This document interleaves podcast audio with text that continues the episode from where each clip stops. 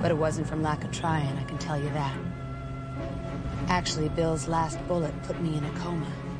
A coma I was to lie in for four years. When I woke up, I went on what the movie advertisements refer to as a roaring rampage of revenge. I roared, and I rampaged, and I got bloody satisfaction.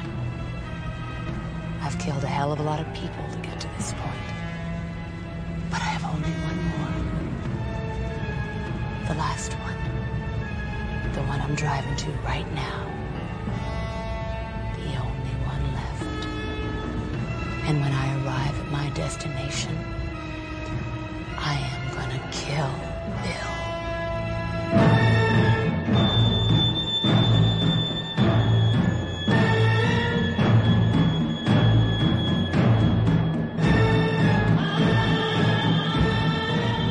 welcome back to the Film Reelcast, where we're going to potentially conclude one of, maybe, we'll find out, Quentin Tarantino's magnum opus.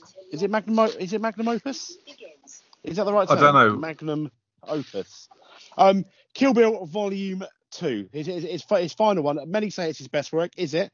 Will we prefer Kill Bill Volume One? Will we prefer Kill Bill Volume Two? Are they both just as good as each other? So many questions. Hi guys. See? Hello. It's quite, quite normal. Hello. I promised a normal intro. That was Was- amazing. That was what's going on. I- I'm not used to that. That's, I that's know. going back Mhm. years. That kind of intro. Yeah. Old It Absolutely. will never beat your Goonies one though. Uh, Well, the fifth or sixth time. That was an took, that took bloody ages, doesn't it? That was When did you and- last beat Genius Goonies? Oh, he was talking about will we be able to enter their hole? Um, and finally he was like, no, I It can't was say something that. really bad. it, it was a really bad choice of words, and if you took it out of context, context, Yeah, context, I look like a sex offender. exactly. If you, if you go through our, it should be still be in there. If you go through our library, it's on the film reelcast outtakes, and it's Yeah. so so funny. It's James trying to get out an intro for the Goonies, and it's just priceless. If it's not on there, I will put it out again because it's so good. Nim didn't help, did he? He kept opening. Not really. he's opening a bag of crisps the minute we pressed record. it was like, you're fucking serious? And then, and then he introduced his holiday in France, and he just felt he sounded like he was just about to kill himself. He was sounding so Yeah. depressed, didn't he? Yeah. It really did, yeah. You tried to get that energy going, and then did. it It was was just just like, so down. It was. terrible. and I remember when every every time, guys, Stu used to do an intro. We used to we, we used to record it in uh well in like some big chambers. Um, I, everyone used to look at him thinking he's going to fuck up, and he never did, and it really annoyed me. It really upset me. I could never get him to mess up ever. He was like Mr. Iceman. It was your kryptonite, There we go. wasn't it? It really It was. was. It was. It was my But yeah, kryptonite. Your kryptonite Volume eating 2. loud. Oh, ball bags. 2004. Who saw this at the cinema? Yes, I did. Oh wow. Paul, Neil. No, I didn't. No, no, I didn't. Oh. No. Paul, you've only just discovered that Quentin Tarantino um, directs and writes films. I think. Have you? Is that right?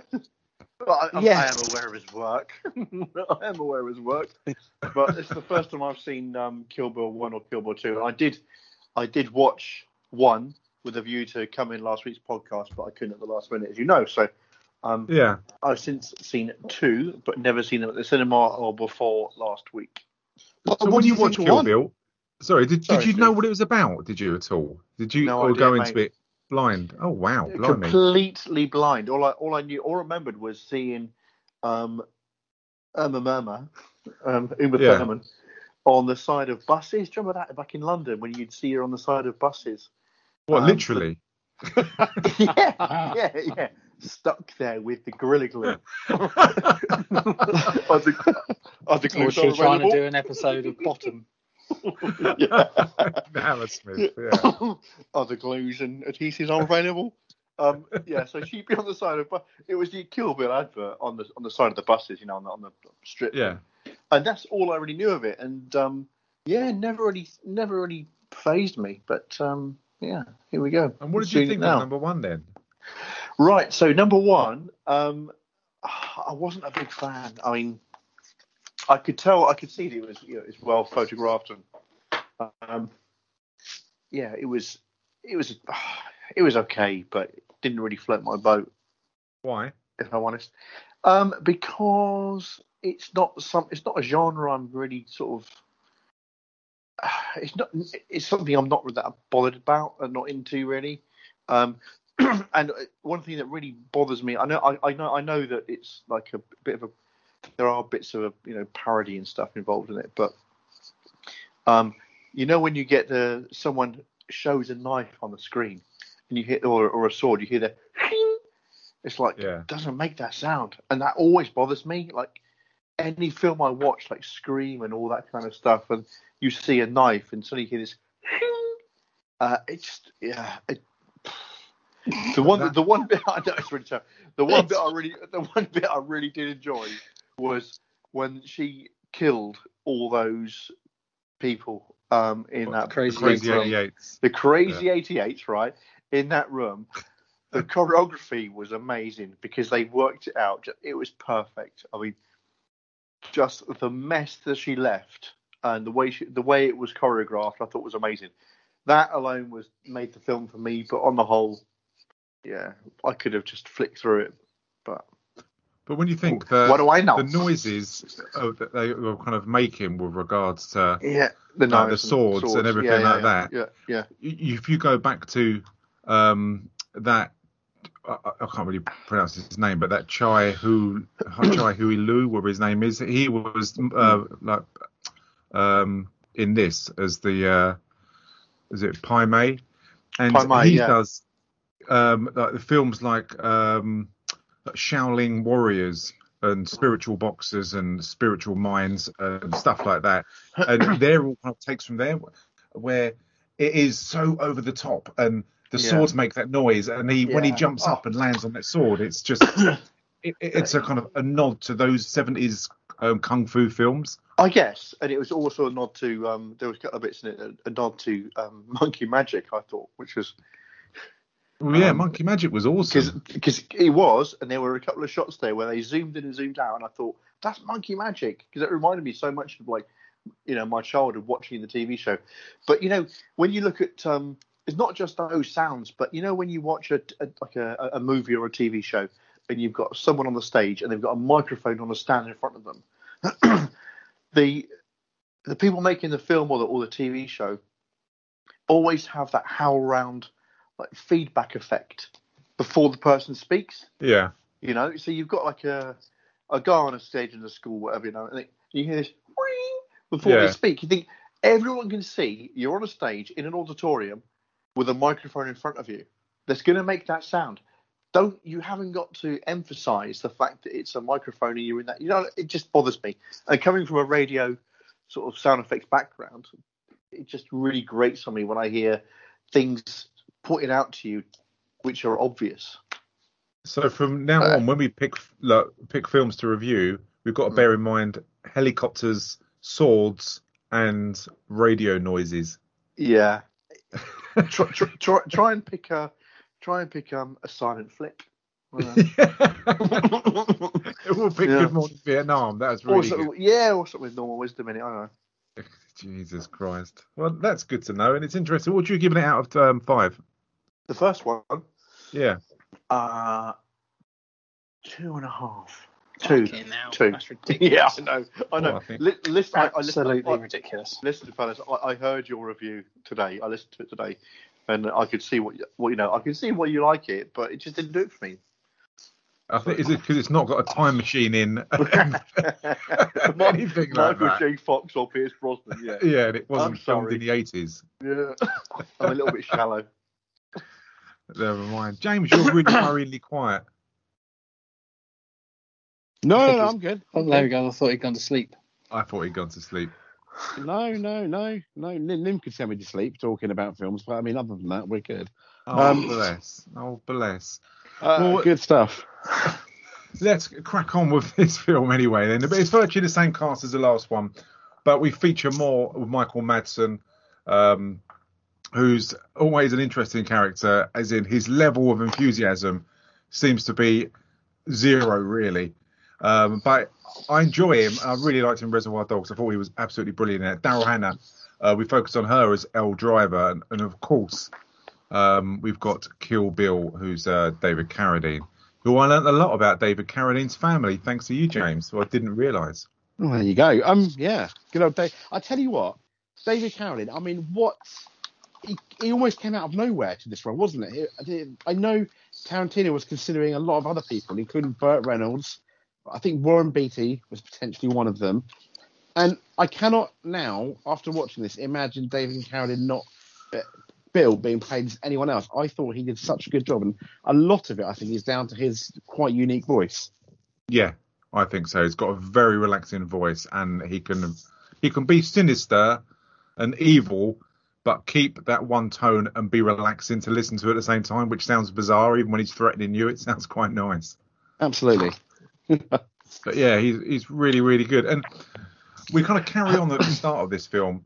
Um, we go to the wedding, and we see, which is quite nice. We see the the other side of the wedding of actually what did happen. But before we get to that, we get what do you think of the intro? You've got Uma Thurman in the car, black and white, really classic, with the the obviously kind of overtly fake background of the a, a film playing behind her, and she's driving, just talking about who she's going to kill, and now she's going to go and kill Bill. I think that is so stylish. It looks really good, and she looks amazing, doesn't she? Yeah, agreed. Yeah, she does. It was a nice way to bring bring you into the second one.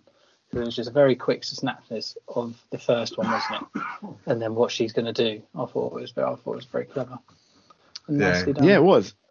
I think it was. It, it was once again. We mentioned in the first bit. It was quite risky. It was because the way she she was almost overacting to the point where it was almost pantomime esque. But because the way it's shot, as Stuart was saying, is really arty. It it it works, and Tarantino kind of gets away with it. But had it, I think, had another filmmaker tried to do it, I don't think it would have it would have worked. If that makes sense. It- he just kind of gets everything just right but it was quite pantomiming, and and I mean that in a good way. Uh, but I still think that's quite a risky move to make, especially the way the way she's talking to the camera. But No, I think you're spot on. That's really Mm. well described, and I think the fact that it, in black and white, it, it helps it kind of keep kind of the, the film noir kind of feel about it. Where if it was in color, I- I think it wouldn't. And it's Mm. amazing that just such a simple change into black and white has such a, a massive effect. Where I obviously would never think of doing that. Where I think it, it shows the, the creativity and the brilliance of like Tarantino to be able to do simple things to have such a big impact. Yeah, definitely. Absolutely. I think you're you're completely right, Stu. It's it's uh, I guess he was going for that though, wasn't it? It's like a break of the fourth wall. He, she's talking to the audience. She's explaining what's happened and where she's going to go, which is unusual. You don't usually get that, do you? Unless it's some sort of comedy film, such as Deadpool, for instance, naming a recent one, where where it is Yeah. a constant break of the fourth wall. But I like it. I think it was really, yeah, dangerous in the sense of has it been done before? Probably not. But it, did, did it work? Yes, it did. Yeah, It did. completely agree. Completely agree. And we go Ah. to the massacre at uh, Two Pines, which is the wedding, and she's obviously Stu, a Stu, very before you before you get to there, sorry to Yeah. interrupt you. no go for it. there, um, one thing I, I noticed on the third watching of it, um, and, and, and, and with the help I think of a YouTube video, as Hmm. the credits are rolling, you've got each of the actors and all the ones that died um, are crossed out when the actor when the credits come in. Like, Oh, really? Madsen's crossed out. Yeah, yeah. Um, apart from two people, one is Bill, David Carradine's not crossed out, and um, Elle Driver, oh uh, Daryl Hannah is a Yeah. question mark. Oh, okay. Yeah, sorry about that. I Didn't thought, know, I didn't even that was notice really that. Interesting, It's a good point. anecdote. Yeah. But I, I didn't notice it until I watched the thing. I think one of the many YouTube videos on it, and I and I watched it back. I was like, oh my gosh, sorry about that, Stu. No, not at all. Uh, As I say, it's little things like that that people put in, which is is pretty quirky, isn't it? That you just don't realise on the viewing because you're not thinking about it. But no, I like that. I, the wedding itself is so simple, so downplayed, isn't it? And it's not what you'd expect. She's with this guy who just doesn't seem suitable whatsoever. Seems a complete bum and a waste of space. And she's got people there on her side who's again don't suit her for where she's come from. We know her to be this slick killer, this assassin, and these people just seem like nobodies. They just don't fit. They're a bunch of misfits, aren't they? They're just, and you don't know where they've come from or how, if they're her friends or his friends. It's actually the it's that it's the um practice, isn't it, for the wedding? It's not the real wedding. It's the it's the rehearsal. Yeah, yeah, but they're all going to be there, aren't they? And it, they're just. She says that she hasn't got any family, and these people just seem complete. It sounds really out of order to say complete losers because I don't even know them. There's no story behind them, but they just don't fit into this to, to this story of Kill Bill, do they? No, it's it's obviously her alternate life that she's chosen, isn't it? And she's just got in with this guy and felt safe with him and wanted a normal life, sort of thing. So yeah, very unusual, but I had no issue with the characters. I thought they were all quite good, to be honest. And he's obviously a bit of a a numpty, as his record bookstore and everything else like that. But you know, it was it was it was quite clever. I thought the um, vicar and his wife were really annoying, but that's what they were written to be. But other than that, Yeah. but yeah, I, got, I I didn't have an issue with it, to be honest. Was that his wife or was that his mum? I think his wife. Oh, was it? I really wasn't too sure. But yeah, He, he did say mum, didn't he? Yeah, I thought he did say mum, but I wasn't Hmm. too sure because their ages aren't that much different. And but They often call their other half's mother. They don't know if they're the mother of their children, or she is the mother of the flock, as Do they? as it's religious. Yeah. I've got no idea to be honest, not being religious. But I like Samuel Jackson in this. Again, you get these characters like Harvey Keitel, Samuel Jackson, who are in a lot of his films. And I like the fact you do get these stars who come in and willing to play bit parts with only just a very um, small lot of dialogue to actually talk about. But you can't. It feels nice. It feels right having him in this film, just being such a cool organist who's sitting there having a cigarette, talking about who he's played the blues with, and I love that. It- It's just small dialogue, but it's great to have Samuel Jackson. He's so good. I think he's really entertaining in this. Rufus is the man. Yeah, definitely, hundred percent. I mean, when we get to kind of this part, and obviously they're talking about what's happening, how they want the wedding, and they kind of do make a point of saying that Uma Thurman doesn't have any side of the family. It's unusual um, for someone not to have anyone, and that's when you get. And I couldn't help but thinking it when she goes out and has a uh, like a break outside and as she's walking outside, it's so funny that it's so cliche that you've got Bill there, and we finally see Bill. We we we haven't seen Bill before, so it was great to see him, and he's playing that flute, and it seems so so funny to me because it reminds me of that guy in Little Britain. What did you think of Yeah. Gil or, or Bill sitting there playing the flute on the veranda? Well, before you ruined it for me, Stu, by, by, by doing that, and now I can't unsee it the second time when I watched it again. Um, yeah. Diddle-oo, hello. Yeah, going, up to the desk. Would you like some soup? Or, um, I thought, I don't, I don't, I, it's now ruined it for me because even when you were talking I'd about say- Jaime with with the thing, I, I thought, yeah, yes, yeah. It just is. Thank, thank you for um for, for that. So I thought the whole thing was really tense though. Um, before you ruined it for me, it was really tense. As in, you don't know, you know why Bill's there, you know what's going to happen, you don't know how it's going to happen, you don't know what's going to set him off, how he's going, how he's going to do it, what, or what he's going to do. You just knew the how. You didn't know the when. Maybe you know you guessed about the why.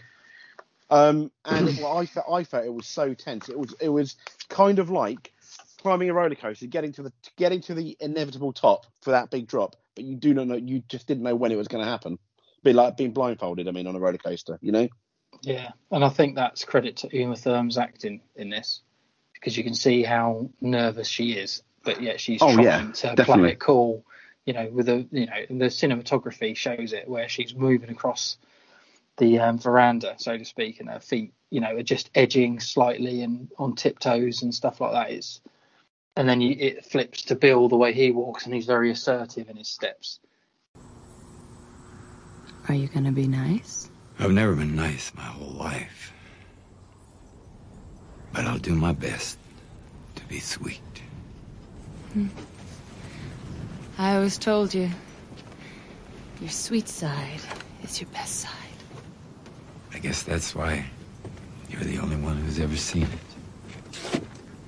She's very timid around him, but trying to show that she's confident and not scared. But you can tell she's absolutely shitting it because she knows what Bill's like. I thought it was very clever the way they did it. Yeah, you saw Bill had the ultimate control, didn't you? And Mhm. he's, but he's so kind of in a way passive aggressive, Mm. and that he doesn't, that he's not got any weapons, and at no point does he threaten her. It all comes from Uma Thurman, as you say. Are, are you going to be nice? And you just think, kind of cheeky, but obviously nice means that person lives or that person dies, depending on what kind of mood he's in. And you never get a sense of how evil he is in this, do you? No, no. From these bits, you can tell he's nasty because of how scared she is and she's asking him to be nice. But yeah, at this point, he just he's there and he's so softly spoken as well, isn't he? There's Yeah. it's it's very good. The acting's fantastic. Oh, definitely. And I think it works because he doesn't threaten her. And I think Hmm. that's what is so unassuming about him. And it, and as you say, it's it works so well because um, I think it's you, Neil, who said uh, Uma Thurman plays it so well, doesn't she? That Yeah. she is so tense, being twisted, twiddling her fingers, just playing with that kind of those flowers in her hands, and she doesn't. And it's nice that she knows how dangerous he is, and that when like the boyfriend is talking to Bill, she's virtually waiting for some kind of reaction to a stupid comment he makes, possibly to Bill, for it all to go tits up. Oh, and definitely. yeah, she plays it so well. There's so much tension, but without it kind of appearing to be intentional. Oh no, definitely. When she introduced him as the dad, you could just see even Bill was shocked, and it was almost like a flick of a switch had been flicked. A switch had been flicked, hadn't it? In the sense of him, he was like, "I'm pissed off. There's, I am not your dad. I'm your, you know, I'm your lover." Yeah, sort of thing. And it was, oh, you could, ju- it was ramping up very sensitively and slowly, but it ramped up, didn't it? And Yeah. You could, in the tension and stuff like that. It was, yeah.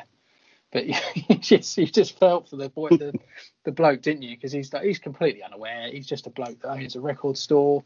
He's trying to marry this really pretty girl, thinks he's the dad, and he has no fucking idea who he's talking to Clue. or anything. And you just feel for him. it was Oh, I And I interesting. it gets worse. I'm sorry. The kiss. Let's talk about that kiss they share. Being a uh, an alleged father and daughter, when she walks back up to him when he's in the church, and uh, the kiss that she gives him is a bit too long that I'd want to see any daughter kissing their dad. I have to say. And it's Yeah, but I'm It's- guessing no one else no one else saw it. Thankfully, that was a thank you for not killing everyone kiss, wasn't it? Like- yeah, it's yeah, it's a really weird, awkward kiss that they give each other. But I mean, Bill's too cool to give a shit about what anyone thinks, and it he doesn't so even kiss her good. back though, does he? No, no, not at all. And I think what adds insult to injury is that he's obviously really powerful, very wealthy. He's got people who will kill for him at a command, and the girl that he clearly loves and that he possibly he that he can't have out of everyone is now with some idiot who's working in a record store who's wearing a suit to the rehearsal because he wants to get extra, his money's worth out of it. And that's just a, a mixture of insults, uh, which is probably the, the final the straw that breaks camel's back to lead everyone else just to massacre everyone there. Yeah, it's it's savage, isn't it? The fact that she's quite happy, she thinks she's all right, then all of a sudden the music starts and they four walk in, and all you hear is her scream, "Bill, no," or "No, Bill," and then they just open fire and just yeah, kill everyone. fucking mental. I mean, It is. Paul, would you rather have seen what happened inside the chapel, or do you think it's better left to your imagination? I think you saw enough of what happened in one, didn't you? So you saw some of what went up, went on in one. Um, but again, yeah, leave it to your imagination. It's not um, yeah, I was happy with seeing what I saw. They they kind of panned out. It was like an aerial shot of the of the chapel, and you just saw the flashes of the gunfire. Um, yeah, it was it was fine for me. Yeah, it's pretty brutal. And I- I didn't realise, I don't know whether you did, Jay, when you watched this, that and I probably got it wrong, and it may not even be the case, but Michael Madsen and David Carradine, uh, Bill, um, and I can't even remember Budd, they're, meant- they're actual brothers in this, aren't they? Is that right? Yeah, they are. Yeah. Yeah, yeah. Yes. I You never get that picked that also up. confirmed from the sword. Because he makes out he sold he sold um his his Hanzo sword that Bill gave him, and when you get when he gets the sword out, it's to um, to my brother Budd, the only man I've ever loved or something. It says on the sword, doesn't it? Yeah, later That's on. right. Yeah. Yeah, yeah, which kind of can. Yeah, because I wasn't too sure at first as well. The first time I watched it. No, So- they're so opposite to each other, aren't they? Yeah, definitely. and it's because Bill, and it's interesting what happens kind of later on. I mean, obviously, this is going to be spoiler like every single podcast we do. That what happens to Budd by in the, by the hands of um, Daryl Hannah. That I was really surprised that happened, bearing in mind of her allegiance to Bill, the fact that she sets up Budd and obviously we'll talk about it in greater detail, kills um, Budd, which I was surprised when I kind of from watching this only yesterday that they're actual brothers. I never realised that, and all the viewings I've had, I didn't realise that. Even though, as you said, it's written on the sword. I, Christ knows why I didn't. That didn't drop. it's fucking unbelievable when you think we've been doing this for so long. But Your attention to detail. I know it's fucking terrible, isn't it? It really is, especially the amount of things I write down and all the notes I do. That that must have just skipped by me in this. But we learn the kind of we go into detail but like we do in every single character, and I like Budd. I think it plays out so well. He works in this um, strip club that no one goes to. The owner is so sleazy. He's a stereotypical trope of a dirty, sleazy owner who's doing lines. And even though Budd's bottom of the barrel, he still just hates this guy, and he's he just can't stand him. And he and he treats Budd like shit when he goes through his shifts, and he talks about when he's working. My point is, I'm the bouncer, and there ain't nobody out there to bounce. You're saying that the reason that you're not doing the job that I'm paying you to do is that you don't have a job to do? No. Is that what you're saying? What are you trying to convince me of exactly? That you're as useless as an asshole right here? Well, guess what, buddy? I think you just fucking convinced me. He lives in a shitty caravan or static home thing in the middle of a old what looks like an old abandoned quarry. He's drinking out of a, a you know a tin, um, and all this. He, he's you know all the money he's obviously made from killing people. He's just broke, so he needs the job. So I think he just takes it because he has to. He hates it, but he just has to. But I'm surprised Yeah. he, he takes so much, doesn't he? The, the way the guy talks to him. Yeah, but what But is else it is is it do? is it? But then when Bill talks to him just before he goes to work, you've got him as, as Neil quite nicely described the, the way he's living, and then and then behind Bill in the shot you've got Bill's very Italian, quite expensive looking car, Oh, it's and beautiful. I think yeah, and I think that that's an immediate comparison between between the the two brothers, the way we feel about Bill, how scary he is, and this guy we can't take quite quite seriously. He does, and Tarantino does to a point subvert expectations for a bit later. Um, oh, also when he does when he when he does go to the strip joint, you've got um in the car park is uh, Butch's Honda Civic from Pulp Fiction. Seriously, Is it really? Oh, Mhm. what a, what a brilliant little. I know. that is snip. That- awesome. I love that. That's it. That is wicked. So I, ne- I just never, mind you, it's not going to surprise you after my last one that I never see No. detail like that. No. Jesus, but but it's just such a contrast. I mean, he gets torn a new one by this owner. uh, When you think the people, who, how many people I imagine Budd has killed, is it is considerable. That I just don't understand why he hangs around here, cleans out the toilets when they're just blocked up with shit, and doesn't move on somewhere else. Or there's got to be some reason why Bill won't bail out or help his brother anymore, unless he has done in the past and he just spunks it all away. I don't know. Well, he said they hate each other, don't they? But he wants him to work with him so he doesn't get murdered by Beatrix Kiddo. Yeah. But you know, he doesn't want help, does he? But Budd doesn't want any help. He just wants to get on and do his own thing. And clearly, be- he's stopped killing people. And Yeah.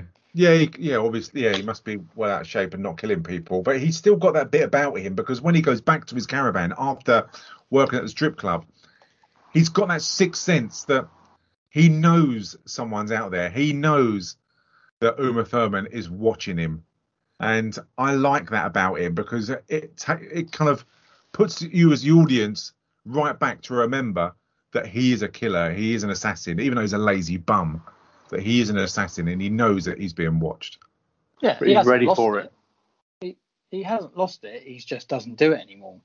And he he I think he probably just enjoys this life of solitude, drinking what that stupid thing that he makes up himself, chewing chewing tobacco, Chewing tobacco, yeah. and basically, you know, working in a titty bar. Yeah, he hates the guy, and he just, but you know, it's the life he's chosen. End of the day, he works in a titty bar. What else do you need? Exactly, you know. Exactly. Yeah, I know what you So- mean. Were you were you surprised of the ease that Uma Thurman got? I mean, she kicks down the door with the sword. He's waiting there, and he's got the shotgun filled with salt, rock salt, and he shoots her with a shotgun, which is a terrific scene. It looks visually brilliant. She goes flying back. But were you surprised with the ease that she managed to get captured? Too cocky. Yeah. I think. You think it was cockiness? What about yourself, Jay? Yeah, I think it was she was being too cocky, but I thought it was brilliant, brilliant writing because, as I mentioned, subverting our expectations, and this is the way to do it. Um, you know, n- not this fucking shit in the Last Jedi. I thought, I thought this way was the, the way to do it. We're expecting, we're expecting him to be be easy. He's a bum. He used to be really good. Look how far this guy's fallen, but he's kind of like still got it a bit, and he's got one up on the bride. And he even looked up, didn't he? He he was suspect. It's almost as if the shots we got before he entered into his little um caravan, he was um, Quentin Tarantino. I think was telling us he knows something's up. He knows something's not right 'cause he's looking in the quarry, looking looking way ahead on the horizon, then gets in. So he kind of, I felt he knew something was was going on. Yeah, oh, 100%. Yeah, definitely. He knew that she was out there. And he's been one of the only ones who, and it's been said in the past, of that they deserve, like, to, to kind of get taken out. She does deserve to have a revenge of everything they've thrown at her. Mm. And that's said at the last of the end of the last film, or the first film, rather. Um, so he's pretty realistic as to the shit hand that they all gave um, Beatrix Kiddo. And he is fully expecting it. And I think you're right. I think it's her cockiness due to the fact that he is so out of shape and doesn't come across as being someone who's on his game, but he clearly is, and I, that it fooled me. And I was really surprised when she got shot because I thought, well, she's got a bulletproof vest on. I thought, well, she's not clearly, and what's going to happen to her? But it's fucking terrifying. It's one of the worst deaths. What they do, being buried alive. I I can't imagine a, a more horrible. I mean, obviously shark fire and stuff like that, but it's an awful way to die, isn't it? Shark fire. I tell you what, yeah. Yeah. Two together. Shark fire. Or a fire of a shark Yeah. eating you, shark on fire, anything. I tell you what, I tell you what was what was horrible about that scene is when watching it in the cinema, you've got all that surround sound, so you can hear the earth fall all around you. Mm. You can hear it breathing. The cinema's completely black, and it's like, oh my god, it, you're almost feeling quite, you're almost feeling claustrophobic yourself. It was really, really well done. Um, that that, and it, as Stu said, it's a nightmare, isn't it? I mean, that can give you sleepless nights thinking about it too much. Exactly. I- and he, I he think calls- he's the Go on, most sadistic, isn't he? Out Do you think so? I, think I so. think that Elle Driver is pretty. Yeah, I think she she's She's the, she's the greedy. real. She's greedy and conniving in what she does, and the fact that she's quite happy to kill people in a dishonest way, as we explore later. But this guy shoots her in the tits with rock salt, buries her alive. Before she buries her, her alive, he threatens to burn her eyes out with mace, so she's then buried alive Blind. blind and in agony. And you know, he I think he is the he's just the most sadistic out of all. He, he's the sickest in the sense he doesn't care. He just Well- doesn't care at all. What do you think, Jay? Who, who would you pick? Yeah, I think he is sadistic, sadistic in a completely different way to Elle to to um Elle because he the death he's given is really horrible. At least Elle was going to poison her, albeit that's a bit sucky. But then she also kind of does it on 180 and said she doesn't deserve the death being buried in a grave like that. You know, she's like a warrior, etc. Um, and, and I think even she recognised that that was she didn't deserve that death, but he did it because he um, explains to her, doesn't he? He basically wants to get back at her and really hurt her because of what she did to um, his brother, his older brother. He feels that he completely, she completely ruined the older brother, and he even mentioned, I think, at one point that he did warn Bill about her. Yeah. Like, warn Bill about her, etc. I think he, he does kind of, in a way, still love his brother. He wants to hurt him, but hey, he kept the Hanzo sword, albeit he lied about it. So he does care about his brother a lot more than I think he gives Bill credit for, and we see that. I think later on in the audience, but uh, you know, finally with the fact that he did keep that Hanzo sword. Yeah, definitely. And he makes that call to Elle Driver to say that basically who he's got captured. Bill, Wrong brother, you hateful bitch. But. Bingo. And to what do I owe this dubious pleasure? I just caught me the cowgirl. Ain't never been caught. Did you kill her? Well, not yet, I ain't. I shot her full of rock salt. She's so gentle right now, I could perform her coup de grace with a rock. Anywho. Guess what I'm holding in my hand right now? What? A brand spanking new Hattori Hanzo sword. And I'm here to tell you, Al. That's what I call sharp. How much? and offers the sale of the Hanzo sword, which pisses um, Elle Driver off because a he promised he'd never do what never make another sword again. He gave a blood oath, and he uh, made a sword for someone who she clearly despises. And I like that conversation between um, Budd and Elle Driver. I, I think you you definitely get a sense of the hatred from, especially from Elle Driver towards Uma Thurman of just how much she wants her dead, how much she wants her to pay Mm. as well. But yeah, I mean, looking at it, it- this is a- a sick way to go. But also, Uma Thurman's character, she's got every right. She's got her own agenda, but she's equally as nasty in this as the way she takes people out. So I think it'll be an interesting kind of debate of who is the most evil in this and who is the most nasty. I don't know. You could go several ways, couldn't you? Hmm, you could. It's, it's all different people's opinion, isn't it? It's just she's doing it because of the fact she's trying to kill all the people that she believes has killed her daughter and tried to murder her and everything else. Whereas he's, you know, he's pissed off with her because he's broken his her, his brother's heart, so decides to fucking bury her alive.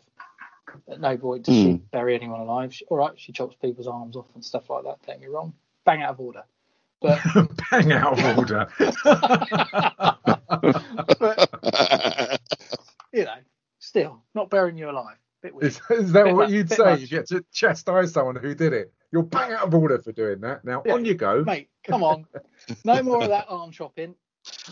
but but yeah, and from her being kind of buried in the uh, in this grave, that as you say, he does threaten to to burn her eyes and all sorts of things. I'm glad that they left it as she's been buried. I'm glad they didn't go above and beyond of brutality to kind of to start sexually assaulting because I think they lose the audience doing something like that, wouldn't they? Or Yeah, possibly they're not, I that. don't know. They're, they're not that type of people, though, are they? They're horrible in the sense of they will kill people and torture people, but I don't think they're into. They're still what they would call people of honor in the sense of they are hired to kill people, not do stuff like that. So Yeah. I'm pleased it didn't go down that route because it would ruin the whole, all of their characters, really, wouldn't it? Oh, completely, completely. And then you get the flashback of more of remembering Little Britain where they're sitting around a fire. Bill's got one of the biggest flutes known to man. It's about 6 foot long. And he talks about the legend of Pai Mei. And you can tell at this part that Uma Thurman really does love um, Bill, and it, it Oh, seems yeah. to be kind of more one way than kind of uh, they're both in love with each other, doesn't it? Or am I wrong on that front? I don't know. Uh, it does look that way, but I think he probably is in love with her. He just doesn't show it in the same way that she does. She's clearly besotted by him. Obviously, all his knowledge and what he does and everything. And his name is the Snake Charmer, after all. Oh, is it? Yeah, that's his. They've all got their names, haven't they? Yeah. Like Black Mamba and stuff like that. His title is the Snake Charmer. I didn't know whether that was to do with the, the size of his flute. Rather Potentially, potentially to be Wow. fair, yeah, Pied he, Piper. if he would have named himself that, surely. What would your name be, James? I know your wrestling name is the Stallion. What would your Kill Bill name be? Would you stay with the Stallion? Yes. Interesting. Interesting. And what would your weapon of choice be? My weapon, I, I've, I've got, I've got, I've got two. My guns. It would be it would be an inhaler or something? yeah, probably. If I'm honest, Hey, look. mate, I've, I've got, I've got five seconds in me. If it doesn't end now, I'm in trouble. exactly. You can go I'm flat honest. out beyond any man for five seconds. After That'll that, be my superpower. Yeah, after five that, second man. fodder. It's a good five seconds. Yeah, it's a good five seconds, but that's it. That that'll be my superhero name, Cannon Fodder. I like that. Very good. Oh, I like that. But then we Uh. go to Pai Mei. I love Pai Mei. What a character! He's so Absolutely. Over the top, mysterious, magical kung fu wizard. Uh, the way he flicks his white beard when he talks, and he's clearly given Bill a kicking, or they've had Yeah. a fight when he goes up those. Like every kind of place, there's long stairs that go up, and we don't see the top of it when he's talking to Uma Thurman, and he's fully aware everyone has been through Pai Mei and been trained. And he even points out what a nasty bastard he is, doesn't he? I like the fact that he does that. I like the fact that she says, "Oh, how long is it going to take for him to warm up to you?" He's like, "Well, you're a woman. He doesn't like them. Doesn't like Caucasians. Uh, hates Americans. So probably about three years." Her face is like, "What?" What? When will I see you again? That's the title of my favorite soul song of the 70s. What? Nothing. When he tells me you're done. When do you think that might be? That, my dearest, depends entirely on you. Now remember, no sarcasm, no backtalk. At least not for the first year or so. You're gonna have to let him warm up to you. He hates Caucasians, despises Americans, and has nothing but contempt for women. three, three years. Oh, it's It's so hilarious. It's brilliant. But it is good though, because it, 'cause it kind of, I mean, even the years thing you mentioned, we're laughing at, but it does then, when you think about it, show, okay, if it's that many years, I completely accept the fact that she is that good, if that makes sense, you know, because of all those years trained under this guy. And, and, and interesting, he's actually, as we mentioned, he's based on obviously the martial arts in the past, the Shaolin, but Pai Mei um, is is the, the Pai Meis, as in like the, the people, is actually based on a historical an, an alleged historical figure called Bak Mei, um, meaning I think white eyebrows, and he's said to have a large influence for the demise of the Shaolin during the I don't know when it was, but um, a long time ago, obviously. So, Wow. so that character is actually based on what we presume to be a real life person. Oh wow, That's Yeah. cool. that is That's the cool, attention to detail, though, isn't it? That is Yeah. the attention to detail that Quentin goes into. You know, Absolutely. He, he will do that kind of research and stuff. I love Yeah. it. It's And interestingly, the the actor that played Pai Mei in this, a lot of the time back in the the older kung fu films we are talking about, um, fought against him in many of the films. Uh, Fought against Pai, you know, the character of Pai Mei. Yeah, he's done so many Hasn't he? films. Have you seen all, all his Oh, library loads. of It's films? it? It's incredible. Yeah, I've not seen any myself, but I wouldn't mind going back and watching them because there are just so many films. But he looks just so over the top. His eyebrows are so bushy, his beard's bushy, and when he's belittling her and he's flicking his beard, it, it just it's such a good character, and she's so stubborn and strong. And first impressions obviously count in anything you do. and her first impressions, the way she changes of she's a typical arrogant American. That's the picture that's been painted by Bill, and he believes in. And that sword fight, she gives it a go, but she gets her ass kicked. and even when she kicks him in the bollocks, but he there's no pain, and that he kind of just moves his legs and throws her about six I foot. Oh, it's Pai. Mei. So, uh, uh, some people have suggested he's meant to be a eunuch. Pai Mei. Oh, that would explain it then, wouldn't Oh. it? Yeah. Okay. Um, yeah. Um, I know. I know. As, as you said, I also love the fact that the way he throws the sword and it lands perfectly back, back in its place. Yeah, That's it's that's so a callback, the isn't it, to the old Yeah. martial art films, which is what this is, isn't it? It's a western. Yes. Paul, you Yeah. must have hated Yeah. this with the noises and sound effects. You must have hated it. Ah, I yeah, that that was a section of the the film that I just didn't really gel with at all. And I know Seriously? you, yeah, I know you guys are far more well versed with these films, and I'm just a mere viewer. But um, yeah, I don't know. I just, I just What you're going to say, voyeur? Then Uh, for- yeah, yeah, well, as well. I just didn't. Yeah, I, he annoyed me. Like, just the whole dialogue as well just really wound me up. And I know I, I get what where Tarantino's coming from, and I do get the whole idea of the film and etc. But it just it was something that I just had this urge. and I know you're going to hate me for this, just to skip through because the, it's just the dialogue and like even when she's trying to, you know, he's he's absolutely rinsed her and she's trying to eat the the rice with the with the with the chopsticks and you know she can't eat this. So she puts them aside and tries to eat, eat with her hands. And he says you know if you want to eat like that you know be treated like a dog. It's just I don't know just his character just wound me up and it just yeah. Didn't Oh, really I- did not really enjoy that bit whatsoever loved it. oh, dearie me. did you really Yeah, absolutely loved it. I loved his character. I like the fact that it is almost a homage and a piss take of Hmm. the old school martial arts films because that's how See, I viewed it. You're right. I saw that. Yeah, I did get that. I did get that. Um, And but his, yeah, just yeah, and the fact that he is so arrogant and he can be arrogant because the legend is he went because someone didn't reply Yeah. to his nod, he wiped out a whole load of Shaolin monks, and Yeah. you know he's trying to teach her that you have to do things the right way and you can't just give up. So her yeah. dropping the chopsticks so and trying to eat with her hands, he's like, no, you might hurt, but you will do things the right way, sort of thing. And Yeah. I liked his character. Uh, It, he's just funny, completely over the top. I completely get it, and I can understand why you might struggle with it. Yeah. That's the whole point. I think that is what he was trying to do. He was trying to sort of take the piss a little bit. Hmm. Push her a bit, you mean?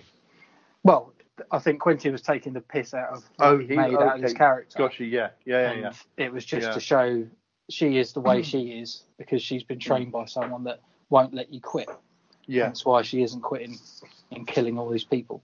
And those, and those zoom in and zoom out, zoom out shots they did, that reminded me of the old Japanese, uh, the old the old movies, and also like I said before, initially the um. TV uh, series it- Monkey, wasn't it? The- yeah, and I used to love that as a kid, but it was it was like zoom in, zoom out so quickly, you know. So, but what it did remind me of actually was um, it reminded me to get my ear, uh, my ear razor out for my eyebrows. so it's a, I did want I did want to be um, sporting my Michael Heseltine eyebrows. If you're So I had anywhere near uh, Pai Mei, we've got serious problems, honestly. yeah, it wasn't that it wasn't that far ahead, but um, yeah, I thought yeah, I need to put that on charge again. Yeah. Jay, what did you think of Pai Mei? Do you think he was over the top or, or enough? Yeah, not he enough? was, what did you but- think? I think I, th- I think he got it for me. He got it just right. It's my it's one of my favourite scenes in the whole film. It's, it's almost like the opposite of Paul. It's weird, isn't it? How people can see things differently. Um, I And that's really what we do this. it. Yeah, it was once again kind of a bit, bit pantomimey, but I accepted that because the way the first film was and the, and, and the second one, and I thought it was a lovely homage. It was absolutely brilliant. I secretly we left Jaime kind of wanted for me. I wanted more, which is good in a way because he didn't outstay his welcome in the film. I really enjoyed it. Yeah, Well I. I completely agree as well. Yeah, I, I thought it was a real nod back to the over the top origin stories of the disciple becoming a genius and what they have to go through and the hardships and looking at Uma Thurman of, of the weight loss, the different in her physique and how she looks.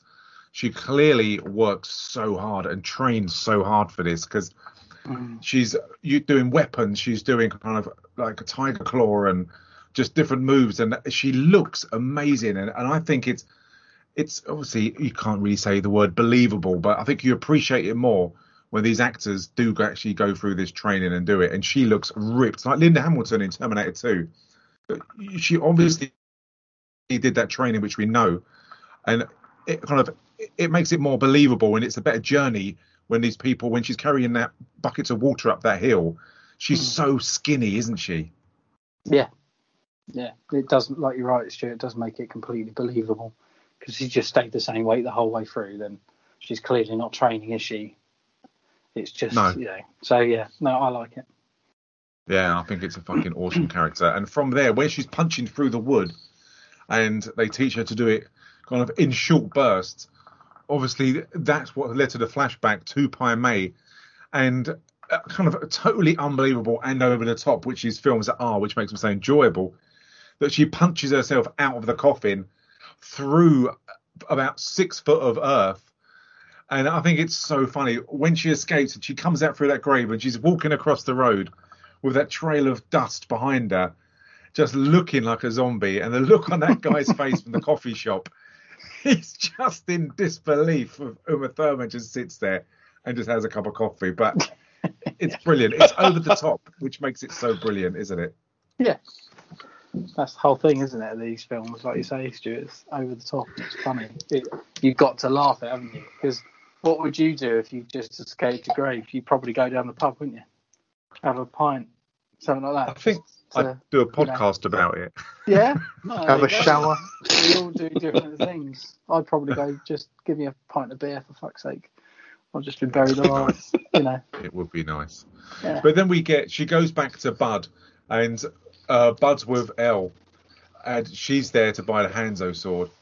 Uh, I really, really like this scene. I think it plays out well. And the action in number two compared to number one, bearing in mind that it's like the grand finale, it's surprising how enjoyable it is, but how lacking in action compared to the first one, and it still manages to work. I mean, But you do only think care about you. You you you've got such a small space to work in. Like there's, there's only a limited amount of action you can have, isn't there? But it works so well. I love this scene.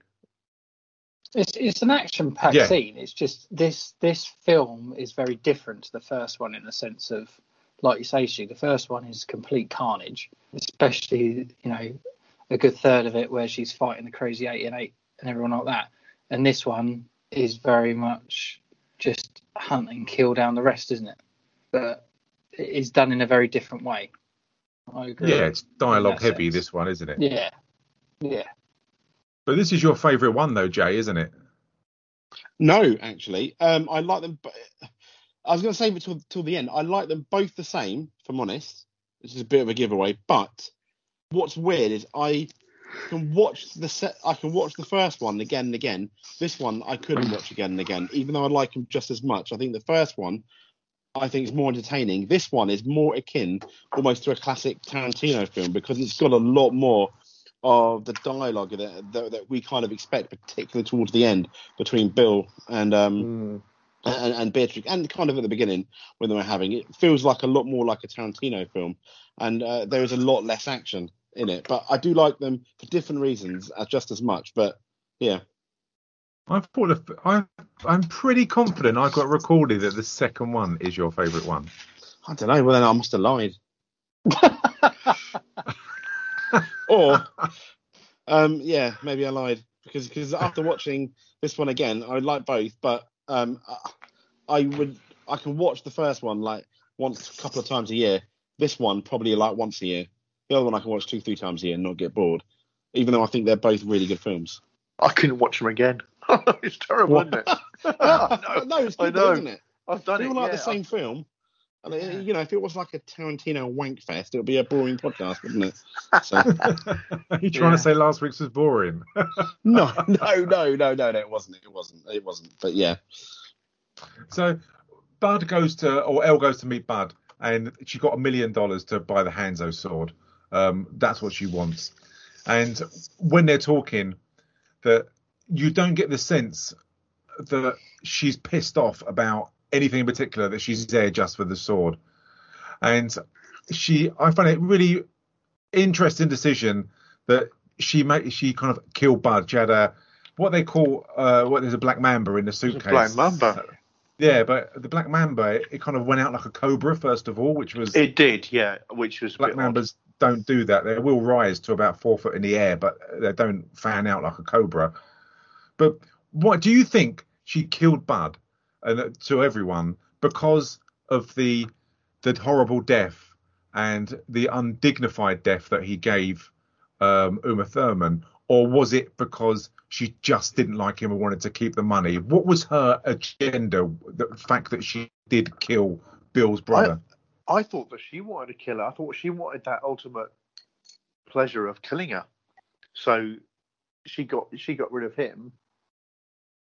Um. Yeah.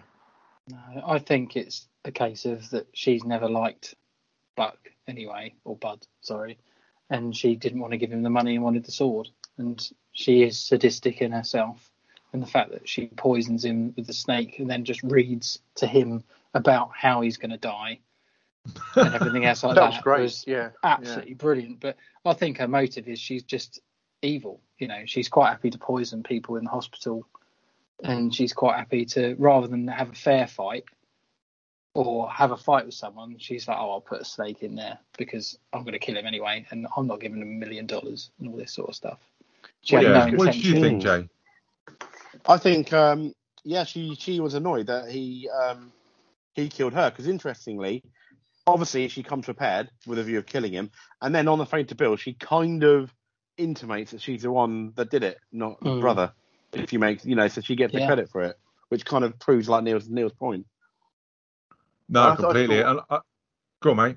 No, I thought I thought that um, she was pissed at the fact that she didn't get the opportunity to kill her. Yeah, But d- g- question for you guys: Did you, when he was going through the money, did any of you? Because I, I, I certainly did. Did you think there would be some kind of booby trap in there? I didn't know it would be a snake, but did you think there would be be some kind of booby trap in there at all when you first saw Yeah, it? look on her face gave that away, didn't it? When Right, she was yeah. waiting for a reaction when he started counting the money. But I do Yeah. like the fact that she's taken time out to write four pages of notes. It was great. I yeah. loved it. And you could read it in her handwriting as well. She played it Yeah. so well.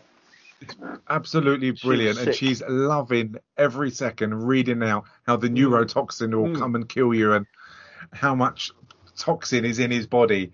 It's oh, she does it so well, doesn't she? It's I Yeah. love this. It's so sick and sadistic. Yeah, she does play her character very well, doesn't she? Mm. She's very believable in this.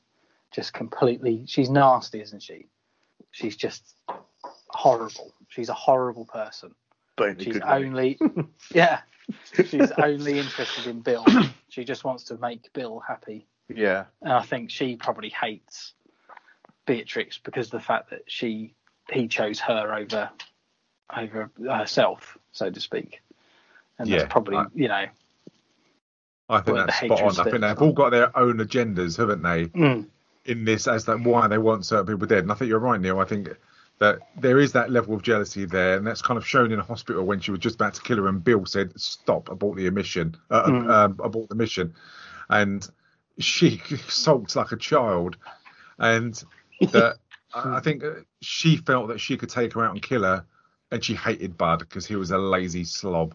Yeah. So yeah, the mixture of all of them, but the fight between these two because they've been trained um, by Pai Mei, it's a ve- it's a, a good fight. It's a similar fight, and in such a small area, and they both Hmm. beat shit out of each other, don't they?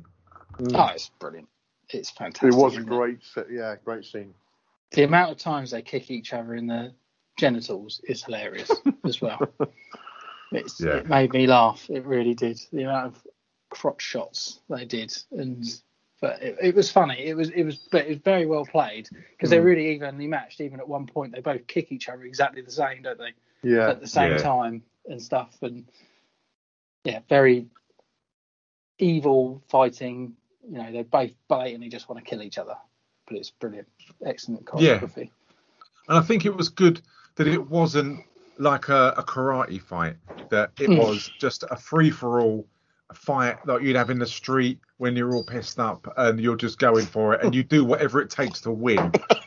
Yes. And it was more effective that way rather than them two having a nice, tidy karate fight that they've been taught. Yeah. Did you wonder The- what that the- snake was yeah. though? Because at That's some true. point, that, yeah, I thought I think to myself, at some point that snake's coming back, but obviously it never showed its head again. So, but um, yeah, I thought who's going to get the who's going to get bitten by the snake, but obviously no one did. So No, I did wonder when I first saw this whether while Hmm. they were rolling around on the floor, maybe that Elle would maybe be bitten by her own snake or that's something what I like thought. that. Yeah, yeah. But it never came to pass. But when she She got her head gets her- dumped down Buck's toilet, oh my god! Justin, That was great. Yeah, Oh, that was so good. Who would Crushes, want their she? head She's like, "Oh." And then she in got a face full toilet? of a face, just a face full of chewing tobacco as well.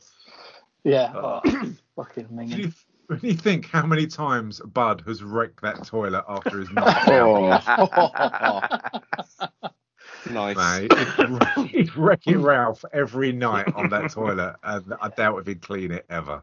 No, he But, doesn't look like yeah. a clean person, does he? Let's be fair. He Oh. doesn't. And the taking of the eye, Mm. I think that's brilliant. Obviously, That was so funny. it's just so good.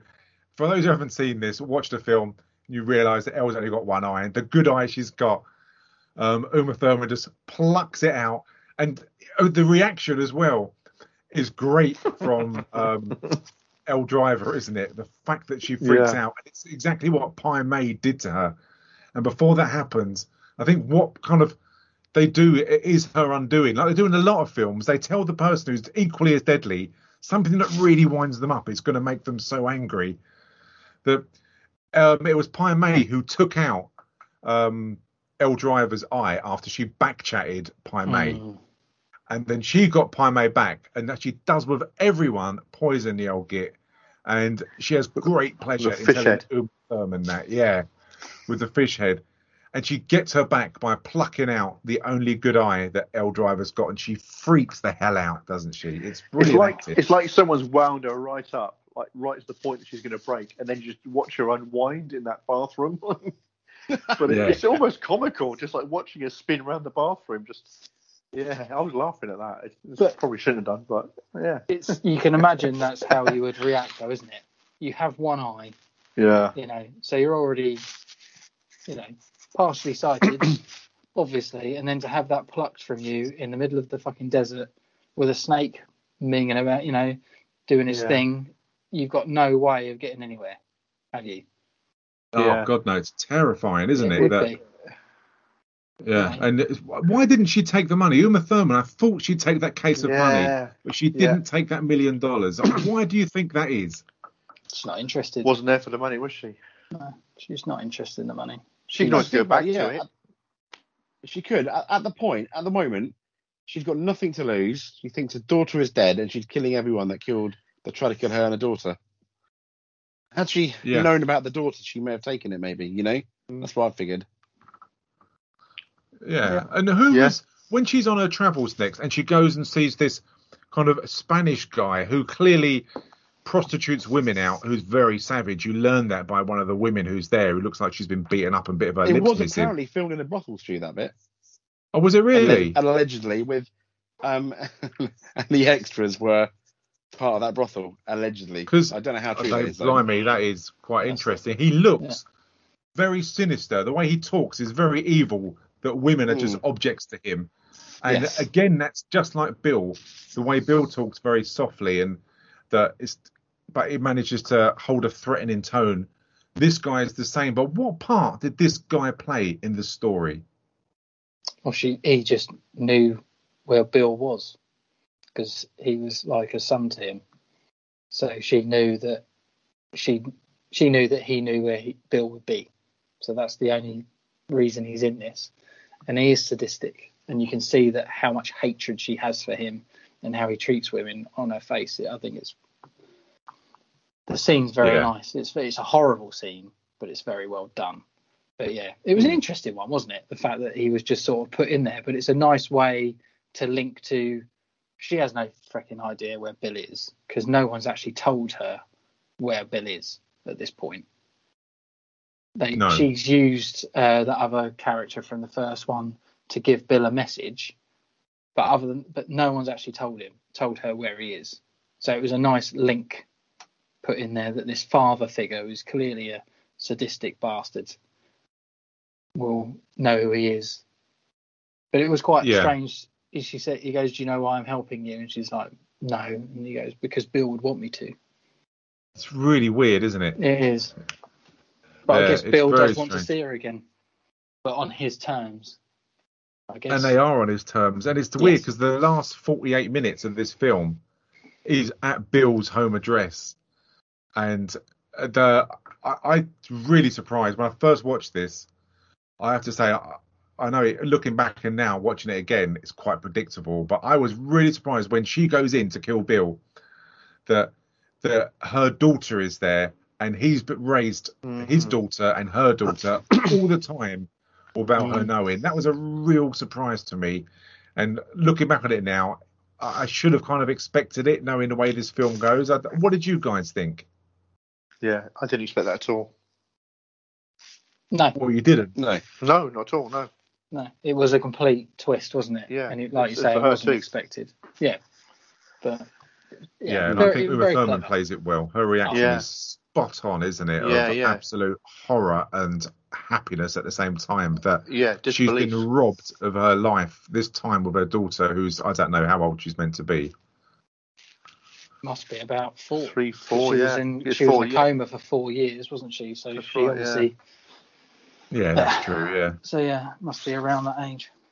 but it shows what a bastard he is, doesn't it? That he's done this and his reaction, he knows the pain that Uma Thurman's going through, which is just so apparent on her face and done so well. That Bill doesn't apologise at this time and plays along. They're playing, she's got like a water pistol and he's saying, Oh, you've been shot. You've got to roll over, you're dead. And bless her, she does roll, it like, she does go along with it. But he's so callous. And this is where, for me, you see the evil side of Bill this reaction and what he's putting her through is so evil. Oh, It is. massively. But it's weird, isn't it? Yes, he is so evil, but at the same time, you can see that he does love his daughter throughout this, and he appears to be, from the point of being a father to her, very good. If that makes any sense, you know, it's really Hmm. strange. He's it, what he's done is absolutely horrible, but from the daughter's point of view, she absolutely loves him, especially when they talk about the incident with the goldfish, etc. Yeah, and he does come across as a as much as you can do for him a loving father. So you do, for me, I did gain a bit of, okay, that's interesting. Uh, I liked him for being a good father. Yet, as as what you're saying, Stu, it's absolute sadistic of what he did. It was really weird. It was like two sides of the coin, bat- battling in my head. It just goes to show what his character's like, though, isn't it? Because he clearly loves Kiddo and he loves his daughter, but he's got Mm. that side of him where he is he is a murder sadistic killer, and anyone that wrongs him is going to be dead Yeah, he's a sociopath Yeah. completely. And massively. but yeah, he clearly does love his daughter. And but I found in mean the story he tells about the the girl getting the fish, the goldfish out and stamping on it. It was a very strange story to tell, and it I couldn't. I don't know how I'd react if one of my kids got the goldfish out, which they've got, and stamped on it. I, think there was something wrong with my child, and I want to know why he did that. But the way Bill was telling it, it was like a perfectly normal thing and a reaction, and like a, a self-discovery for the daughter as to what happens when you stand on things. And I question Bill's upbringing as to what he's turning his daughter or training his daughter to be, if he is. I don't know what you got from that story. Well, it's yeah, he sees life and death very differently, doesn't he? He just sees it as that because he obviously kills people. He has his entire life, and he's trained his his people to do it. And uh, to him, it was just a lesson for her in relation to this is what happens if you you take a fish out of water and, and you step on it, it dies. You know, it's it, it is odd. It is odd, and you would your your son or daughter, you would turn around and go, "What the bloody hell did you do that for?" You know, you talk to him about it, but he's so calm about death that it's just he's nonchalant, isn't he? And it is hmm. very creepy. Yeah. Yeah, I found it question creepy if that the right thing to bring up a child about though. Well, he, he sees life differently, though, doesn't he? He doesn't see it the same as we do. That's the whole point. Yeah. He's he's detached from normality in relation to life and death. He just sees it as you're alive until you're dead. It doesn't Yeah, but his matter. daughter's going to be brought up like that, isn't she? oh, definitely. be like definitely. fucking, she'll kill a dog and go, there you go, you haven't got a dog anymore, and it won't mean anything to her. Yeah. It's just mm. it's a sadistic way of bringing it up. But equally, Uma Thurman, not that she's in a position to question it because she's just discovered she's got a daughter, but she doesn't seem phased about that either, really, does she? But mind you, she's an assassin and a killer anyway, so Exactly. She he, he's groomed her to be that way. We don't know when Yeah. he, she was in got in touch or Bill got in touch with her as a youngster and what have you and got her through all this training, but she was clearly an impressionable young woman. And Yeah. he's picked her to do that. So, you know, she probably she's has slightly different views because obviously it's her daughter and it's all very must be extremely emotional for her. But you know, she doesn't care once she's killed people, does she? no. And four years old, she's watching like Sonny Chiba films where they cut people up into little bits. Where, so yeah, I don't think she's shy on the the killing front of what people are doing, which is is quite good. And but when they come back and she kind of lies down with her daughter and her daughter falls asleep and she's kind of at, peace that she's got a daughter, but I, that ramps up the hatred towards Bill. And I wonder, I couldn't work out how this was going to play out because I thought it can't be a case of they have a fight and everything's destroyed because the daughter will wake up. This mm. had to happen without the daughter being awake.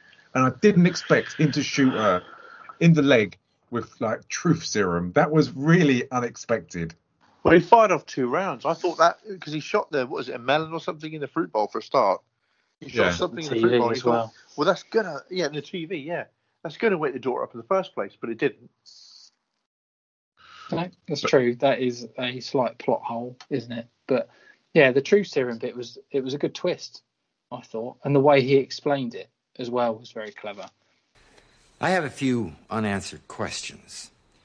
So, before this tale of bloody revenge reaches its climax, I'm going to ask you some questions, and I want you to tell me the truth.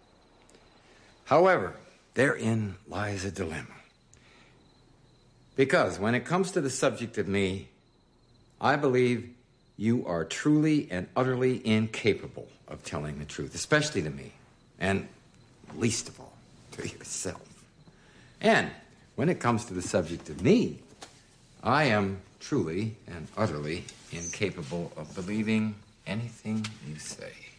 The sense that Yeah. he could never believe anything she said, and he is hasn't got the ability to think that she could ever tell the truth anyway. So whatever she says, he's never going to believe because of his own downfalls and how he feels about and what, how she feels about him. So I thought it was I thought it was clever. Oh yeah, I thought it was explained really well when it was yes when you kind of got all these mystic martial arts and suddenly he's firing truth serum into her. It's you're you're taking a completely different road, and the conversation between both of them is good, and he knows that she's gonna he her intention is just to kill her, and you get that flash away, a break from this. Where you get the assassin coming through the, the door when she discovers that she's pregnant, and I love the way you're taken out of this scene between her and Bill, mm. brought into mm. this hotel room, and you've got the code between both of these killers that she says, Look at this pregnancy test. I've just discovered I'm going to be a mum. And I think it's great that this other assassin, who's clearly vicious, who wants to kill her, then just backs down and leaves. And when she leaves, she says something like "Good luck with your pregnancy" or something like Yeah. that. Something really weird and random. But I like the code between these. It's very kind of John Wick, which obviously a favourite of James. I like John two. Wick. It's not that, yeah, it's not John Wick two. John Wick one and three. It's very John Wick one and three. every week. Every week. Sorry. It's like an OCD. Yeah, it is. I've got a problem. I've got a problem. Sorry, guys. John Wick one and three. John Wick one and three. One and three. Not two. not One and two. three, not One number three, two. One and three. exactly.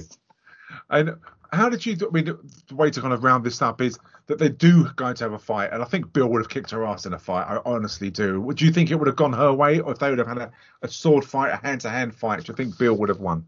Well, He's he's getting pissed up though in in just whole bit, isn't he? He's doing shots like there's no tomorrow, which I found quite. fun. So I don't know if he would. yeah. Yeah, I don't know if he would because she they did kind of have a fight.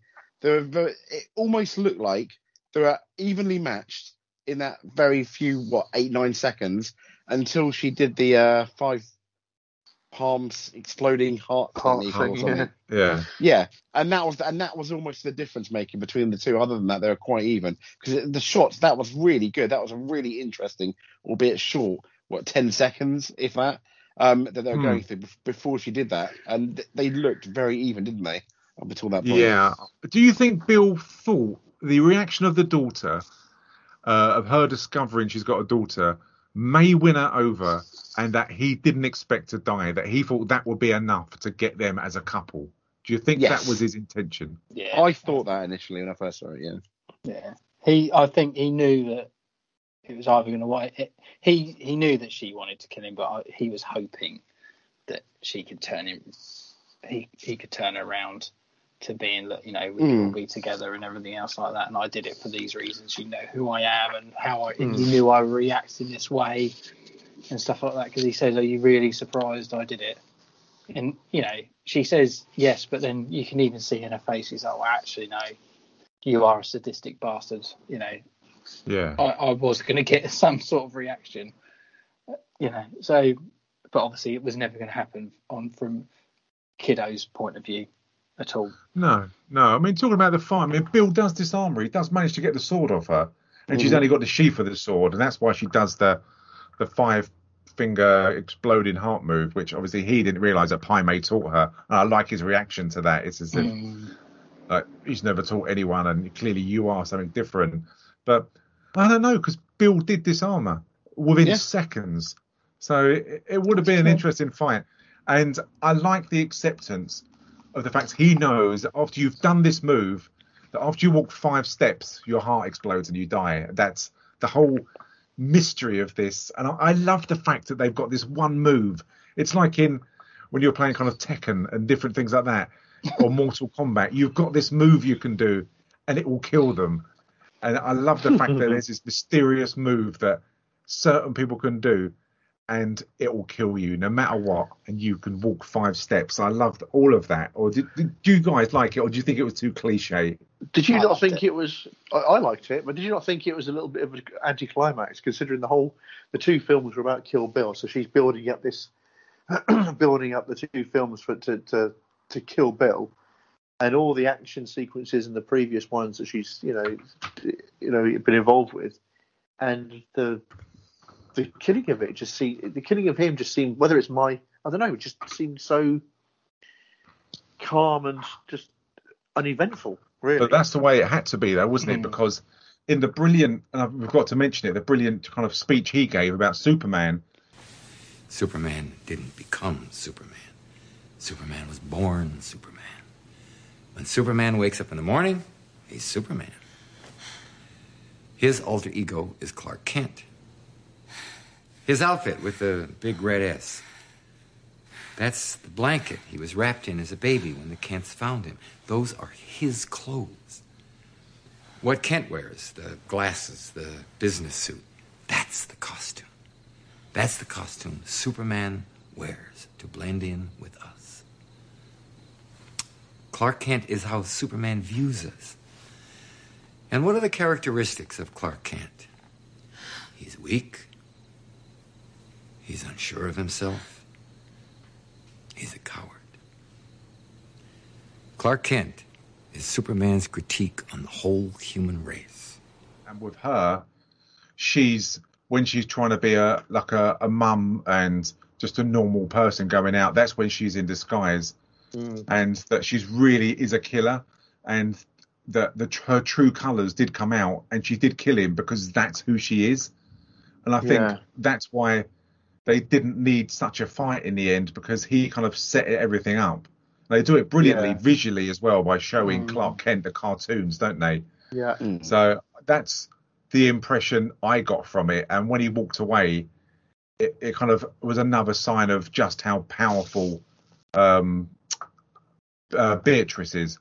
So that's what I took from it. What I don't know what um, yeah. Neil and Jay, what you took from it. I Yeah. enjoyed it. Sorry, Jay, go. No, no, I think you, you summed it up actually really well, and I'm, I'm glad you mentioned the, the Superman thing because I really like that analogy he made, and then and it made me think of the first time I heard it. It made me think of Superman a completely different way as well. It was like I, oh yeah, I hadn't realised that before. Yeah. quite yeah. Yeah, Hmm. it was nice, wasn't it? The fact that he said that he, Superman sees the human race as Mm, sort of a timid, scared, weak, you know, sort of in individuals in the sense that that's you know, unsure of themselves and stuff like that. I thought because I'd never looked at it that way at all. You know, you think he's just trying to fit in, but he is overly sort of timid and shy and all that sort of stuff, isn't he? The way he's Yeah, it's brilliant. Yeah, It was so good. I'd never thought of that either. When you think the amount of times, and Jay, you love Superman, don't you? I know. Oh, I do. Until I saw this, yeah, he's the best, isn't he, Paul? He's the best. Yeah. But yeah, and it ends kind of where they're together. You've got um, Uma Thurman's back with the daughter, and it's a, a very kind of cheesy smile that they give each other, like in the end of these films where everything works out really, really well and they're happy. And I, I thought it was brilliant. I, I really enjoyed. It. I thought the way they wrapped this film up because it was so much fighting in the first one, and for them to have such little action and just to end the film, I thought it was great. They didn't end it on any cliffhanger, did they? There wasn't like, oh my god, there could be another one. Even though we spoke last week about a possible third film, I, I thought the ending, the way they wrapped it up, was nice and tidy. That I didn't need anything else. No, no, I completely agree. It was nice. You know, she got her daughter back, which was unexpected because we didn't think there was going to be such a, a an event in the film. And it, yes, it, it's very nicely done. And the, the very end with all the credits, where it shows all the different people, I thought was Yeah. very clever. Very And the- clever. The type font was good as well. I like the type font. It was very 19, what, 1940s maybe. Yeah, It's old, The credits, it's old really school, uh, nice. Western sort Loved of thing. isn't Yeah. it? Yeah. Yeah. yeah. and Yeah. It's good as you said. They go through the whole film. They go through Kill Bill one and everything, don't they? Yeah, As if yeah. like a, a massive curtain call where Yeah. everyone just how it bows. yeah. I, I like that the whole cast and yeah, it's just such an amazing cast. I thought it was so good. I I, I really really enjoyed this film. It was so good. I mean, I, I'll I'll go first. I'll give it five out of five. I just no shit bits. I just thought it was a really good, entertaining film and a great second film compared to the first one. To do it without as much action, it could have really bombed, and it just worked for me. I thought it was again stylish and just brilliant. I really like this film. I watched it so many times now since um, we've done Kill Bill last week. I just thought it was cool. Yeah, I, I'd I'd agree.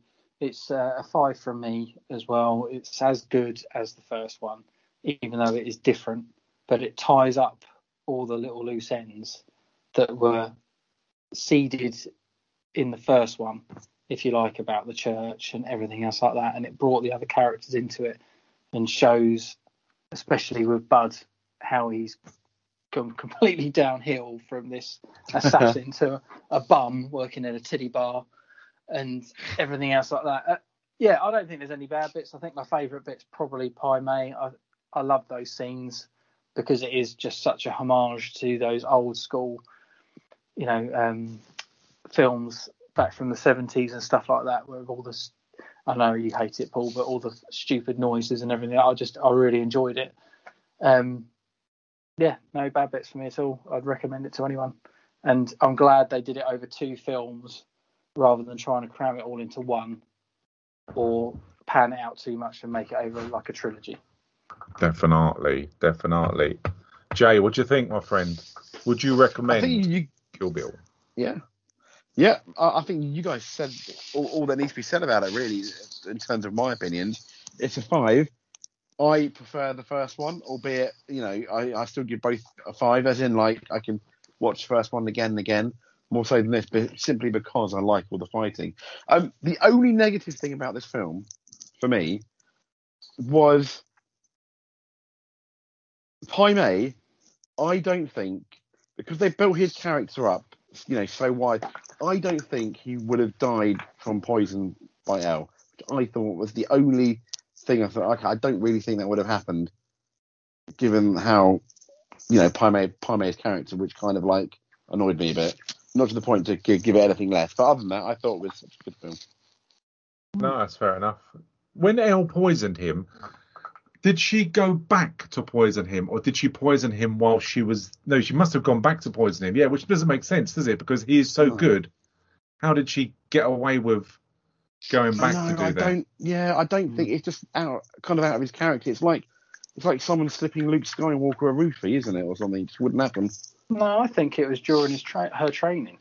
But yeah, no, but even 'cause- so, but she I- trained. He trained um, uh, Uma Thurman after, didn't he? No, Do we, no, we don't. No, we don't know that. I don't we think. don't know that. I think It's it's not said anywhere. I'm pretty sure that she was trained. He was trained her, and she he pissed her off so much in the way he treated her that she lo- obviously lost it, her eye during her training, and then just one night said, "I'm not fucking doing with this shit anymore," and poisoned him.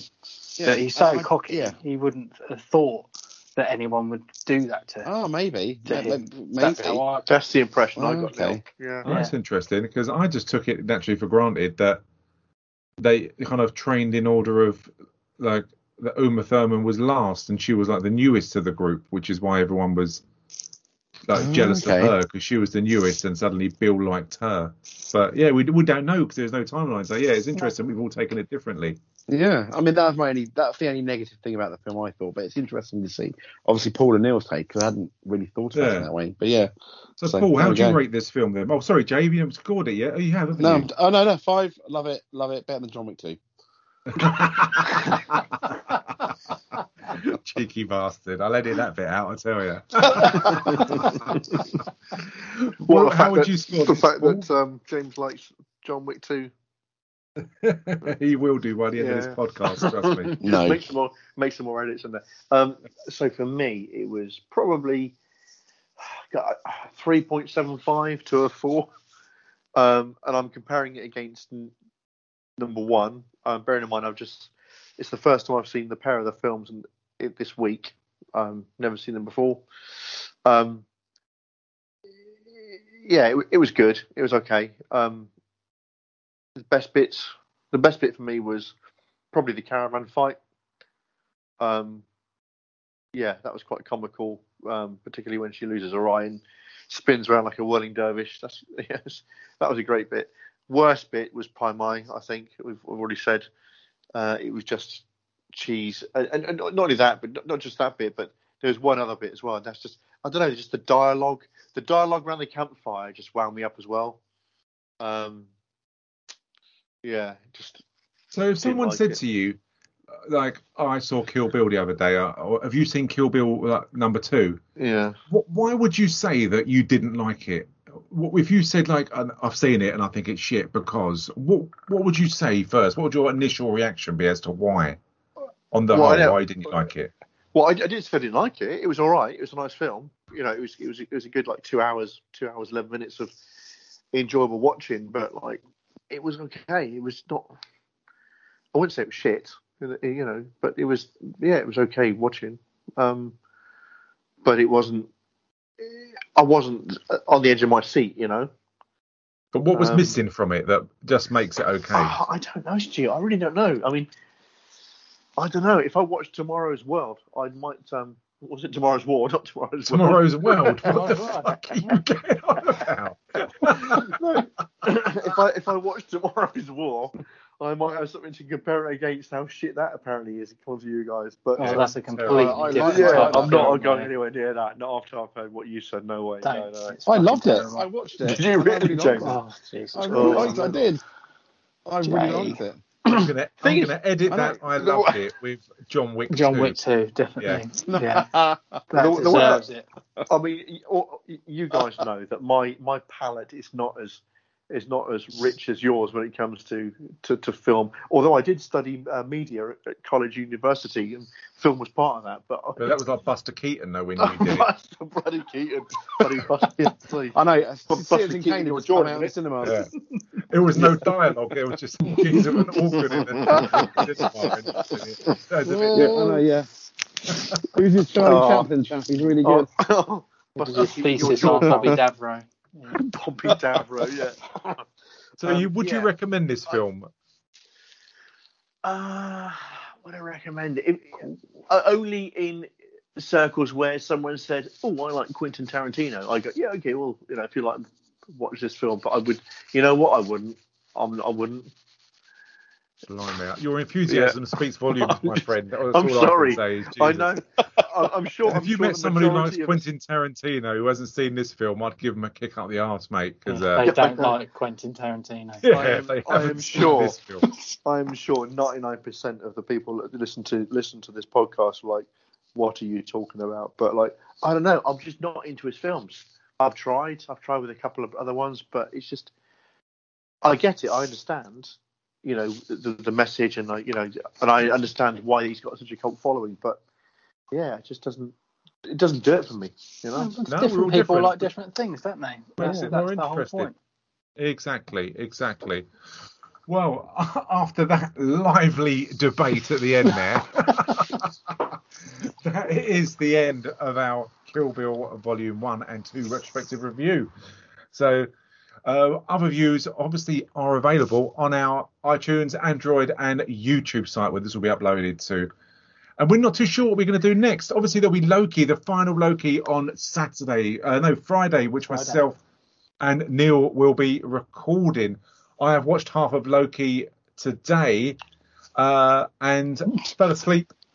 Oh, And don't start already. Don't Oh no. fucking hell, Yeah, honestly. So Stop ruining it. I'm, if the way it's going at the moment, I will seriously hammer this film on Friday. Honestly, sorry, the hammer Loki the series on Friday. I really, really will. I'm fucking sick of it. So So, Stuart um, Neal, out of the ones Blimey. where out of all the all the all the Marvel ones on the Disney Plus over the last year, is this the worst series that they've come out with? Comparing this with Scarlet Hundred Witch, percent. Yeah, and Captain America by a long way. I've not Yeah. seen WandaVision, Mm. so I can't compare. But Stu loved it. Um, I didn't even want to watch it because of how it was portrayed. It just looked like a pile of confusingness. Um, but uh, Falcon and the Winter Soldier was amazing. One What was Division's really, really good. WandaVision. There was a reason when you watched it all, I released number one and number two uh, because it's so bizarre. But if you stick with WandaVision, the payoff is so good, and it, it gets really exciting. It makes you ask so many different questions. Where, as at the moment, Loki, fuck, I, I'm struggling. I turned it on today, and I even said to the wife, I said, "Fuck, this is boring. I can't watch this," and I stopped watching it, and I watched Kill Bill again and it's honestly it's just hard work it's a fucking slog to watch this and i'm so Wow. glad it's the last one i really am pleased it's the last one something amazing has got to happen in the last 20 minutes of loki for me Don't- to change Oi, my mind Stop it. Stop it. I haven't shit. seen it yet. Such So, a um, but yeah so we haven't decided what we're going to do last uh, really next is. week but i know paul would like to do a Calibre you're desperate you wanted to do Calibre and we Is it still on couldn't do it. Netflix? it it's still available on netflix Yeah, let's do Oh, that. is it really? That's a shame. It- oh, did you like? Did you not like it? indeed Oh, we we get into that if we're going to review it. so How do you spell can it? that Is it like the beer? Uh, S H I T. S H I T. It's it's a cute little independent film. Yeah, it's Calibre. C A L. IBRE. Um, blah, blah, blah. Wow. Just put cow in Netflix. Addis it'll. Ababa, Mr. I can't Luthor. spell it. Oh, Well, shit. Jesus Christ. Yeah. But um, we we can put it up for vote, as in to what we're going to do, but I know you've been wanting to do that one for ages, Paul. No, do well, it. it just do it. yeah, I couldn't do it at the time, could I? Because other things, but um, Yeah. yeah, it's a good. No, thing. I hope, I hopefully think- it's good. It's one hour forty one minutes from um, 2018. Yeah. Yeah. That's right. Yeah, there is a non-spoiler review on the YouTube channel of this, which doesn't, act- which I did, which doesn't spoil it whatsoever, which gives you a bit of a clue as to, Well, that's Um, good. considering it's a what it's non-spoiler review. yeah, exactly, it does help, doesn't it? yeah, Sorry, it's but- uh, what happens is in the title, funnily enough. But yeah, so uh, check that out, and we will hopefully do Calibre next week, which I can't wait to do and talk about Um, that film. I can't I- wait to hear Neil moan about it. It'll be a divisive podcast, which No, is the I best. it. Did you find out my question about who the famous wrestler was in the original Spider-Man? Yes. No. That was a I- I question. know. Who is it? Go on then. Go on then, Jay. It's uh, the Macho Man. It was Macho Man Randy Savage. He played I don't know Buzz, who that is. Buzzsaw. Yeah. You don't Actually, know? He's No. not a wrestling fan, is he? He's uh, no, no, no, no. He's not. You know Hulk Hogan and stuff. So Yeah, yeah. You, you need the, ma- the the Nacho Man. Nacho Randy man. The Nacho Man. No, sorry, the Macho Man. He's a Mexican. He wears a massive nacho hat full of The Macho guacamole. Man. Blinds you people know with it. Fucking hell, hey, right? gringo, you see my muscles? Does he know the fucking- Jesus. Jesus. sorry, guys. Sorry, sorry, man. Nice. Uh, Sorry, I'm Randy. so glad we're recording this still. But um, no, I'll have a look at the um, the Nacho Man and the Nacho Man, Chocolate Man. So you can know the wrestlers as well. Hey, me, But- me, me find me crocodile, man. Oh, Jeez. God. Oh, Jesus. There is a No, reason no. why we never charge. okay. Um, hey, I don't know what else to say, but thank you everyone for listening. And at the same time, I apologise to everyone for listening. So uh, we'll be back next week with Calibre, where I'm hopefully will be joined by Neil, James, and Paul again for more lively intellectual debate. You are wishing, and probably not going to get any of that. But Yeah. Well, cheers, guys. Everyone Yeah. stay safe, and we will be back next week. Goodbye. Bye. goodbye.